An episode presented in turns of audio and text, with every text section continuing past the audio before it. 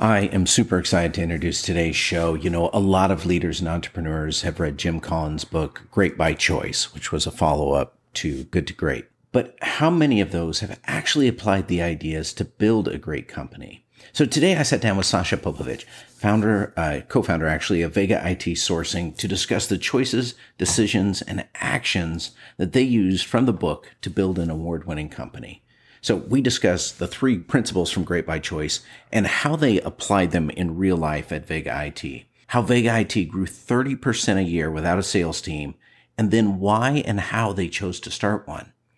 The advantage they gained from starting a company during the Great Recession while not knowing how you are supposed, and supposed is definitely in quotes, to run a company.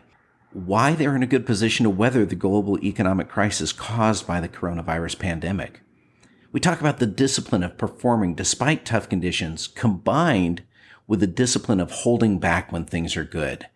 And as we get into, you know, I think a lot of us are, are used to thinking about toughing things out, but how many hold back when things are good? And, and we get into the reasons why. We talk about using success to make their country and the world a better place, which I love. And Vega IT's focus on three key components, people, culture, and cash reserves. And by the way, although it's a business conversation, every principle we discuss could easily be applied to our personal lives as well. So I'm really excited for this conversation. Can't wait to get to it. So, you know what? Let's get started.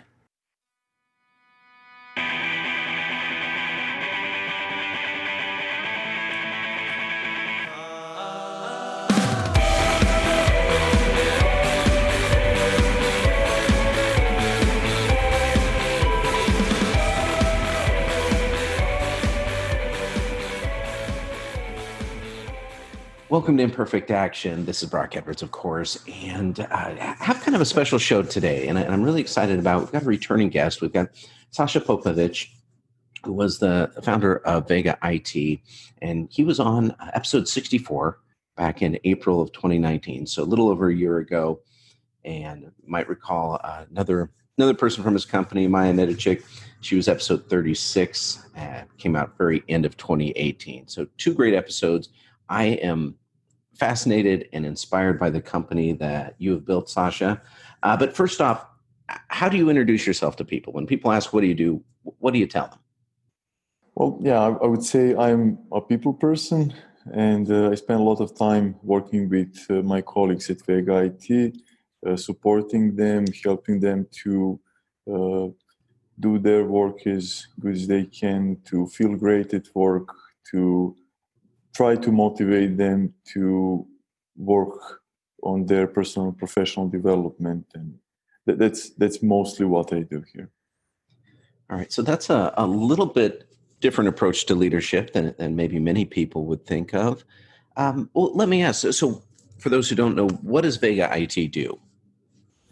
Yeah, vega it is a software development company uh, building software products also helping digital agencies to complete their projects for their clients.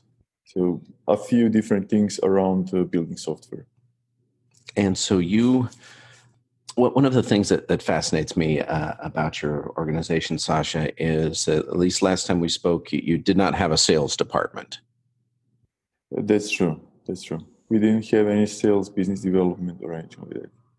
All right. So, so that kind of flies in the face of how, how we normally think of, of businesses running. So you, you started an IT company, don't have a sales department, uh, spend most of your time help, helping your, your, your colleagues with their development and their focus and what they're working on. You know, that's a very different approach. And I love that approach, but what inspired you to take that approach versus something that might be more traditional? Well, it, it came, uh, how would I say it? I mean, before knowing anything about how you should build and run a company, my partner Vladan and I just felt this is the right way, this is the proper way, and, and the way we would enjoy running a company. And then over the time, we were learning from others about what can be improved and how and so on. So the, the approach that we use worked very well for us, and uh, uh, we, we've been improving it year after year. So, as you said, we didn't have any sales department uh, before. We grew our company from zero to more than 200 people only through word of mouth. So, by having extremely uh, satisfied and happy clients who were referring us to others. Um, on, on, on the other hand, uh, maybe it's interesting to, to mention that here uh, during the COVID 19 outbreak, and so especially during the past two, three months, uh, we actually built a sales team uh, as a way to, um, let's say, experiment and try to recover some of the loss we had uh, as, as a result of the outbreak. All right. So th- to me, that's just fascinating that you were able to to build a company from nothing to being a, a strong company. And I know you've you've won awards, and it's only with a global pandemic that you've stepped back and gone, hey, let's experiment with a sales team. Well, well, let me ask. So the pandemic, the downturn, um, you know, it's affected everyone ac- across the world. Uh, some countries were hit harder than others. Some countries are still going through it, but I know that one of the reasons I actually want to have this conversation with you today is that your company has weathered it better than most, uh, be, just because of how you had built the company and the things that you had put in place. So, not that you weren't affected by it, but what had you built so that you were in a position that a downturn didn't just devastate you the way it had many companies? Yeah, I, I would say that one important thing is also that we uh, started Vega in 2008. So this is the second, you could say, global economic crisis that we are experiencing since we founded the company. And I believe the key to surviving or, or even thriving during tough times is entering them prepared. So uh, as uh, Jim Collins, Collins wrote in his book Great by Choice, none of us can really predict with certainty when a crisis will happen. The only thing we can be certain of is that it will eventually come. Uh, so instead of thinking about uh, when something might happen, we should just always be prepared. Um, what, what we were focusing on were mostly people, our culture, and cash. And uh, uh, if you don't mind, I can go back to the book I mentioned and yeah. tell you a short story from the book.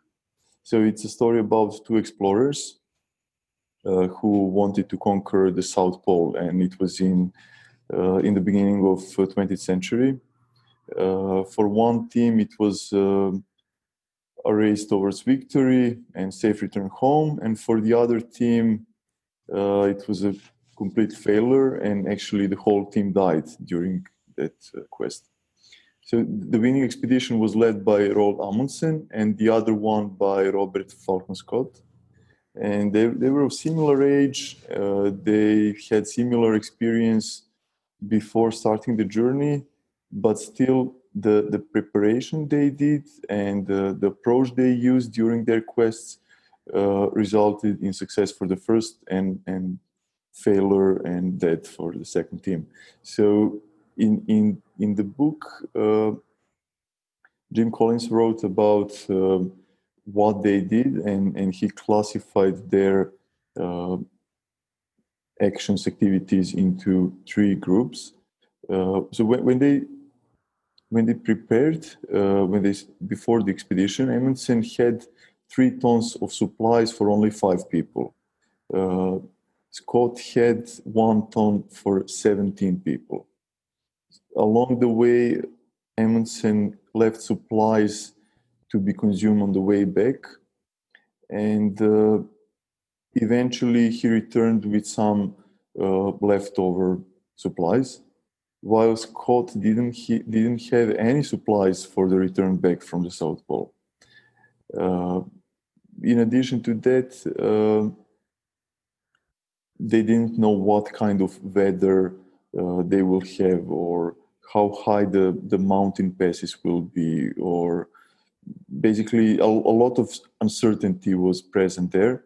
Uh, but Amundsen uh, assumed that things could go wrong, that uh, uh bad conditions will happen, etc.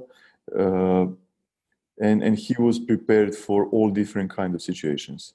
The other guy didn't really prepare well, and uh, and during the expedition he was always complaining in his diary about bad luck and uh, all the sufferings he was going through during the trip. Uh, one of those, I mentioned that uh, Jim Collins uh, classified all those activities in three groups. One he called 20 mile march, and uh, it basically means that Amundsen uh, insisted on going or, or uh, yeah going for around 20 miles every day, uh, no matter of what kind of weather conditions there are or what kind of terrain they are passing, etc. So even even uh, during very bad weather conditions, he would still try to achieve 15 to 20 miles per day. Uh, the other team, on the other hand, would stop during uh, bad weather conditions. They would spend days in, the, in their tents. They would uh, spend a lot of uh, supplies during that time and, and basically get stuck for, for longer period. At the end, uh, as I mentioned, Amundsen, and his team returned successfully to their base and uh, the other team was found i think eight months or so later by a british expedition frozen and, and, far away from their base i mentioned the first discipline was called um, fanatical discipline or the 20 mile march. The other one uh, jim collins called uh, empirical creativity and it's about research and preparation before departure. And last one was productive paranoia. So it, it was about quantity of supplies base stations they used uh, their physical preparation for for the worst conditions etc when jim collins uh, examined a number of companies for for writing his book he figured out that uh, those who outperformed the average basically practiced all all those three principles and he showed how how different companies use that. I mean, we when we founded Vega IT, we didn't really know about. I think the book was not written at that time, uh, or or I think it was written a few years later. But anyway, we didn't know anything about that theory. Uh, we intuitively use things or or practice things in a similar way, and and we still do that. So, for example, when it comes to the 20 mile march principle there there are two types of uh, self-imposed discomforts that uh, that you have with with that approach. The first one is discomfort of steady commitment to high performance in difficult conditions, and the other one is discomfort of holding back in good conditions. Uh, so basically, when we had good times, so for the past few years, it was really exceptional for IT across the globe. Uh, there was a huge demand, uh, and we could hire a lot of people. So we, we were growing at around uh, 30% every year, which is already high, but we could have grown much more. And then uh, risk having to fire people during bad times or uh, not being able to retain the quality we had and then maybe lose some clients or have them less happy with, with our services and we, we probably would not be able to diversify our business enough if we if we grew more than 30% so even though even though conditions were really good exceptional for years we choose to intentionally not grow more than around 30% per year. And that's that, that's something that fits well into that uh, 20 mile march principle and that's something that also helped us a lot during this period of covid-19 outbreak because we we more easily managed not to fire anyone not to decrease salaries or or do do anything else that would uh, harm our colleagues and, and their families then so, and yeah, sorry. Let, let, let me ask you, Sasa, because mm-hmm. the, the discipline, the discipline to keep going when things are tough, a lot of people do that, but the discipline to hold back when things are good. I mean, the, the, the temptation, the pressure is to you know maximize everything you can how how were you able to do that i mean there must have been temptation to grow yes. faster yeah there, there, was a lot of temptation on, on several occasions a lot of interesting opportunities but i'm not sure maybe it's prob it's probably uh, those two things that i mentioned one is that we already went through one crisis mm. in 2008 and 9 so we learned a lot from that we and and we knew that something like that will happen again eventually. Uh, so we, we just wanted to be prepared and uh, and that's what always uh, kept us with clear mind and and not uh, yeah didn't didn't allow us to to risk in in that sense. Well how did you so a lot of opportunity. You, you've got growth you've got money flowing in you, you mentioned a lot of opportunities how did you determine which opportunities to pursue and which not to pursue well we, we would always try to balance things so for example if if there's uh, a really great opportunity to, for example, extend our team by extending the work we do with one client. Let's say we had a team of five people working for a client, and there's an opportunity to grow that to 30. We would do that if we can balance that by getting more work from new clients and then basically lowering down the risk of harming our business if we lose that single big client. So if we are able to do that to to make that balance, then we go with it. Or or for example, something that, that you could put into this basket of productive paranoia is called Jim Collins. Uh, something that happened recently. Uh, it was in December last year and January this this year. We were thinking about a, a, let's say a huge investment into something new.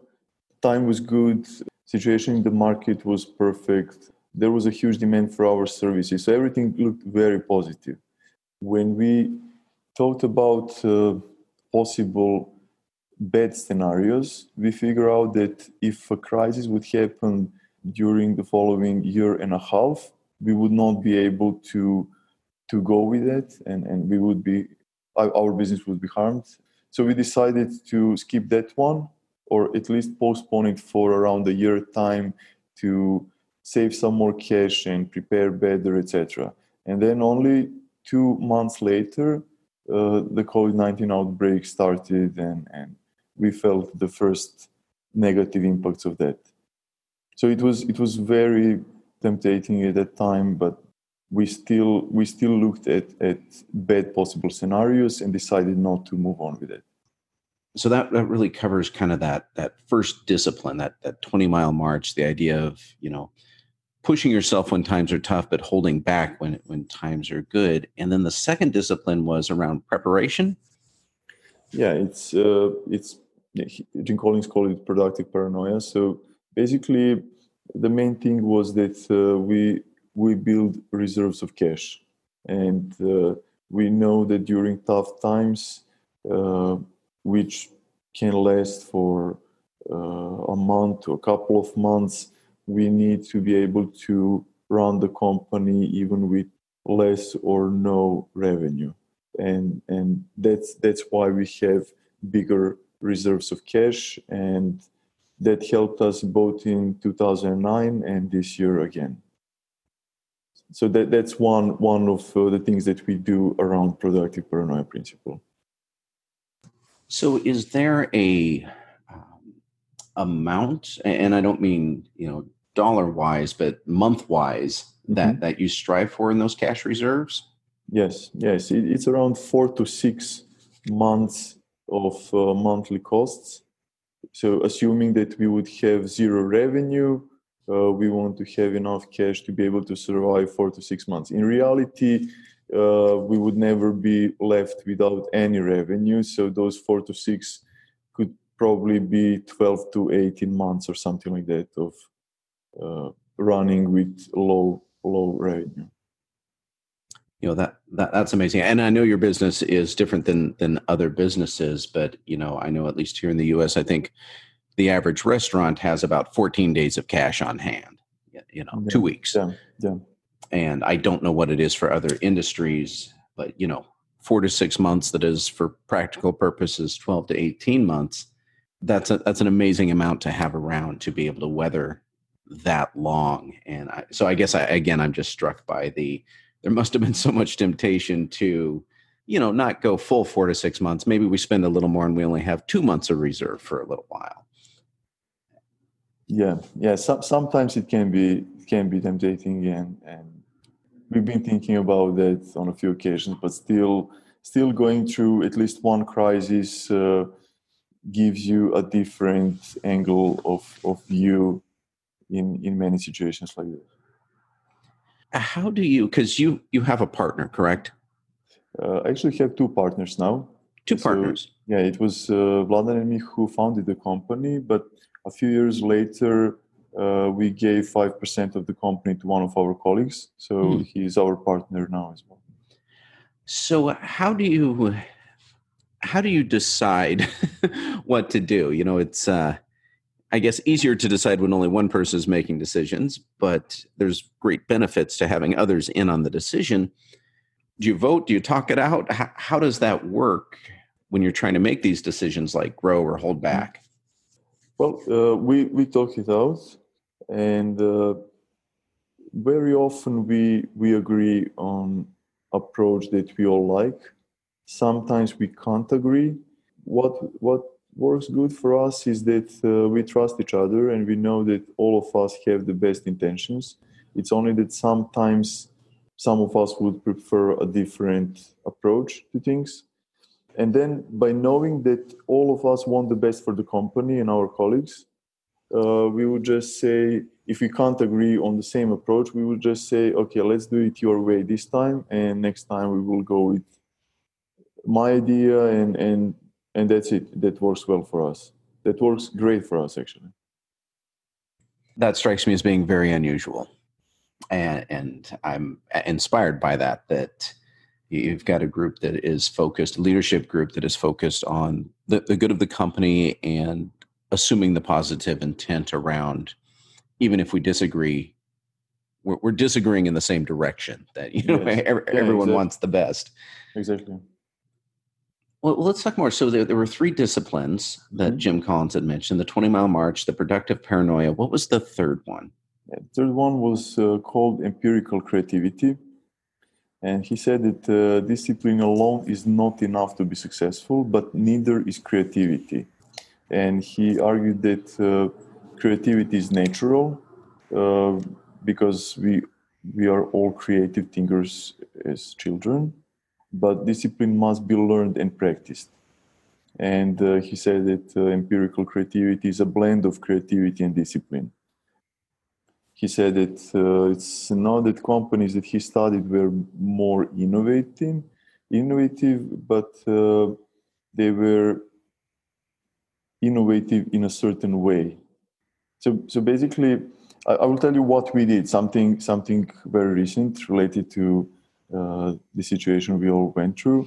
Uh, so, for the past two years, we've been working on a startup spin-off of ours and there within that small company we were experimenting with some uh, outbound marketing uh, so some direct sales cold mailing linkedin and so on so we, we got some experience from that area but we we never really wanted or didn't didn't have a need to apply that at Vega IT.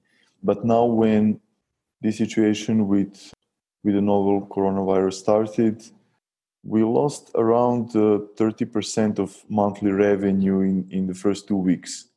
So, so that's significant. I mean, even though we had cash reserves and, and were prepared, etc., losing 30% of monthly revenue in two weeks' time is significant and can be scary, especially because of the uncertainty part. You, you, you don't know how long that will last and, and when you are going to recover and whether that will happen organically or you need to do something etc so we we decided to uh, try to apply that uh, the, the learning we had from from that startup and uh, we built a business development and sales teams uh, within vega it we invested time and money into that and after just a few weeks time we started getting first results. And after around two months of efforts there we managed to recover and, and get to uh, the revenue levels from before february this year that that's amazing, and especially shifting gears, going from no sales team to a sales team. So, did you hire people who were very experienced in sales to do that, or did you uh, rely on other Vega IT employees to transition over into more of a sales role? Uh, we we didn't hire anyone. We we plan to hire some people in the coming period. Actually, we, we're already interviewing some people, but everything we did so far was uh, basically done by our existing colleagues who were not in the role of business developers or salespeople. Uh, so actually, the whole initiative started by or by one of our colleagues, and and she was like, "What we are doing now is not enough, and why wouldn't we try to apply uh, what we've learned before?" And basically, she started that. Some other people helped we took a couple of books, started reading, starting learning on our own, experimenting even more. We tried several approaches, some didn't work, some were starting to give results. And uh, with a lot of discipline, we, we got to where we are now. And after reading uh, everything I've read for the past few months, I would say that we made quite a good team and that people are doing it as it should be done, and, and the results show that uh, it is very successful. Well, you seem to be very good at taking great ideas and applying them to your own situation. So, in, in business development, um, obviously you had a very steep learning curve. What worked best in your situation? How, how did you approach that? What, one thing is that uh, people were spending more time online that's one thing. The other one is that uh, many companies wanted to save costs, and uh, we could offer really great service at a lower rate. We we just had to uh, do a good market analysis, get to the right people, and send them the right message to to get them interested to speak with us. And so we we, we tried to uh, do as little communication over email or, or messaging as possible and get to, to speak with people and see them over Zoom or Hangouts or whatever, uh, show them who we are, show them what we did. Uh, we will, we've also been uh, offering our prospects to speak with our existing clients, and that helped a lot as well because our existing clients uh, proved what we were saying. So all, all that have, helped a lot. You know, I am uh, just just fascinated by by your situation, Sasa. Just you know, Jim Collins has published a lot of books, and a lot of people have bought them and read them. Much fewer have actually taken those concepts and used them to really build a, a strong, enduring company. I want to shift gears just a little bit and ask how you hire people like beyond the technical skills what is it that you look for? What what type of person thrives in your environment? Well for the start we look for for good people and we look for uh, we, we try to figure out what their potential is. So very often we we don't hire people who already know the right things that we need at that moment but we try and we're actually quite good in figuring out uh, what the potential of people are and uh, who are who are those who will be quick learners those who who are eager to learn to but also to share knowledge with others etc so i believe it's uh, uh, in in big part i mean the whole success we are making is in big part related to the culture that we built which starts with hiring, but then also with our onboarding process through which our new colleagues get to know us and, and our culture, very easy because they are assigned with people who help them to socialize, but also with tech mentors. And so you get a lot of opportunity to progress fast and to learn fast. Uh, and if you if you're the right person, then uh, I mean the right um, minded person, then then you can thrive easily here. So, Sasa, we have been talking about the, the, the, people, the culture, the cash. You mentioned those were, were kind of the three things. We talked about cash, we talked about people a little bit. So, for culture, what is it that you do differently, or, or I guess rather, what is it that um, works so well for you? It, it, I would say it's a combination of several things. Uh, one is we already mentioned that uh, uh, we are open to hearing ideas of our colleagues and giving them strong thoughts. Uh, like when when the colleague I mentioned came to us to to say that she would like to do some work around uh, business development and trying to reach out to some uh, potential clients. We were not only open but very happy with that initiative. She actually did some work already in her free time just to uh, experiment with that uh, before coming to us being open to ideas. Uh, we, we are present here within the company. We, as the founders, don't even have our own offices and just sit with our colleagues. I, I switch office uh, every week just to be surrounded with different people and, and being able to hear what, what they think or what ideas they have, etc.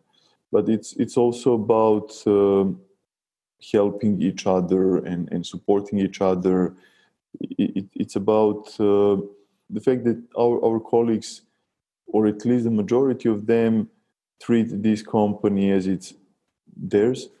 So when when this COVID nineteen crisis started, uh, we were talking about what it is that each of us can do for the company and, and for for our colleagues. And uh, I, I, told our colleagues that uh, the best thing we can do is to uh, do even better work for our clients and uh, go an extra mile every time we, we work on something and have our clients not only satisfied but, but extremely happy. And they really took it seriously and they were really doing hard work and, and going an extra mile. And we had situations when a project is finishing and the client the client is calling to say that uh, they don't want to lose that person from their team uh, and they will find another project just so that they they can keep working with that colleague of ours and during a tough time like this that's something that that's of uh, great value uh, that, that's really something that uh, that helps a lot what, what we did there was to speak with our colleagues all the time, praise them uh, for the great work they're doing, uh, share all the successes with, with the rest of the company. And in the end, that, that's helping us now to go through this period uh, almost as if nothing is happening around us. Well, that's amazing. Um, well, let me ask do you have a long term goal for the company? Is it just, you know, keep growing it year over year? Do you have a, a set target you want it to get to? Uh, well, when, when we founded the company, the idea was that we uh, build a successful and uh, happy company and, and be surrounded with people who are happy most of the time and use that success to uh, make the world a better place. We don't have any uh, yearly goals, we don't have any uh, final goal or something like that. So we just want to continue building our company, growing together with it, enjoying the work we do, and trying to improve the world around us as much as we can. Well, and I know you, you have several efforts when it comes to improving the world. What, what are some of those things that you do as a company uh, beyond providing a great place for people to work? Mm-hmm. There are several things, but we believe that the most we can do is around education and entrepreneurship. So we, we're from Serbia, a small and, and still poor country, and uh, we strongly believe that by investing in education and investing in, in promotion and development of entrepreneurship, we can help the country to prosper. And so we, for example, support some uh, organizations and initiatives that uh, that are actively working on improving uh, our educational system in Serbia. We we contribute contribute there uh, both financially and with uh, our knowledge and experience. We also organize uh, visits of high school and and college students to our company. We do motivational talks for them. many of them would come years after to work for our company or or go elsewhere but in the meantime they would uh, do hard work in their studies and and by knowing that uh, even in Serbia if you invest in your education you can have a good job earn good money support your family and the community li- you live in so there, there are a number of uh, activities around it when it comes to entrepreneurship there's also a lot of things we do but for example we've co-founded a number of companies with uh, some of our ex-colleagues. We usually support those companies uh, in the beginning financially with advices, but also some of the first clients. And many of them are now fully independent, very successful, hiring uh, 30 to 40, 30 to 50 people, basically building further their businesses. We also uh, are trying to share our knowledge and experience with others even even when we don't have a stake in in their companies for example at the moment we have a ceo mentorship program where we share our knowledge and experience with younger ceos from the country or uh, we, we, we are also part of an angel investment group from serbia through which we try to support uh, young entrepreneurs who've founded their startups and so on. All right, so so that's amazing. Um, and you said so you were investing with ex colleagues. So these are people that work for Vega IT and left to go start their own company, and you helped them out with that.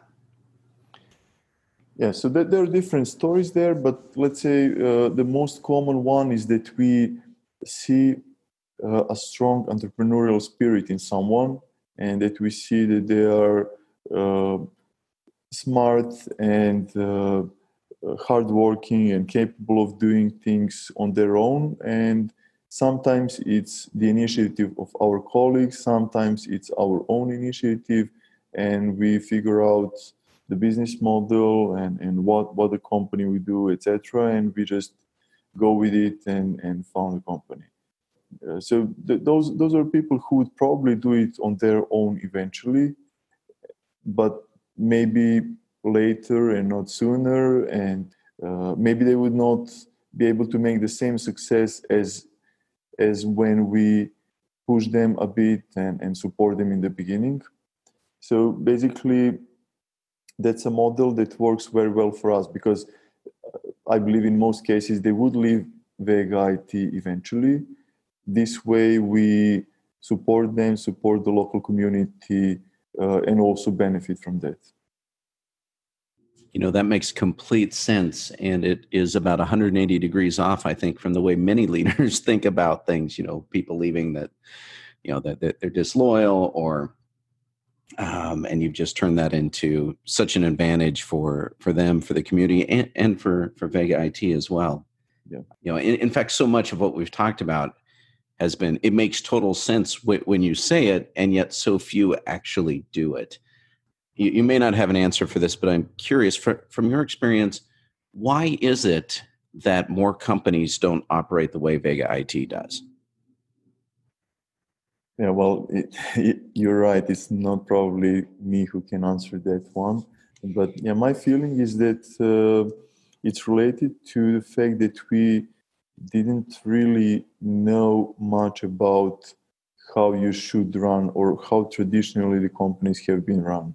So we were do- doing it more intuitively and and yeah, following by following our gut feeling and and by trying to to do things great for us and people around us. We, we're always using that approach to get the best from any situation. So even when someone is leaving we see what can we do the best from from that for the benefit of both parties. We, we even do that when when we in some rare occasions have to fire people. Even then we would tell people why we don't see that we can work together anymore uh, but we don't give them uh, like a one month notice. We just say that they can stay for as long as they want eh, or for as long as they don't find a new good job. And and that's that's something that our colleagues or ex-colleagues appreciate and and then eventually we separate in good spirit and so even then we we try to make it good for both parties as as good as we can. Well sasa i have really enjoyed this conversation today. Like i say i i, I just love hearing about how you've taken these ideas that in many cases are, are already out there, but but actually put them into use in, in, your company and the benefits and the gains you've seen from it, and just your overall uh, approach and philosophy around doing things that work well for you and work well for your your colleagues and doing good for the world and the benefits that and success that comes out of that. To me that's that's very not only is it the way things should be done but it is very inspiring. Uh, so where can people learn more about you or, or about vega it well, they can go to our website at uh, vegaitsourcing.rs. Uh, they can find me on LinkedIn as uh, Sasa Popovic and, and follow me. I'm active there. Uh, we, we have a book a tour program also so for people who are visiting Novi Sad. They can just let us know and come join one of the tours and see the company, see meet some of our colleagues see the way we work. So th- those are some of the some of the ways I would recommend. Excellent. And I know somewhere on your website is your your I think you called a culture book. Um, yes. Just kind of summarizing all of the different things you do around the company's culture, and it's well worth tracking down and checking out. I think it's pretty cool. One question I always ask to wrap things up is what would your ask be of the listeners? What could they do to help you? Uh, well, I, would suggest or advise that they check out the book I mentioned, Great by Choice by Jim Collins, and see how they can adjust uh, or, or improve their businesses to use the practices mentioned there. It's something that, uh, that it would help not not help me directly, but indirectly yes, because uh, I believe if we if we use principles from the book, if we hire the right people, treat them well, if we treat our companies well, then the uh, world around us will be a better place, and we will all enjoy it more. That seems like an excellent place to end right there. Love that. Uh, Sasa, great having you on again always love hearing about your company and what you're up to and, and just how you're doing things. Um, so thank you so much for being on today. Thank you, bro.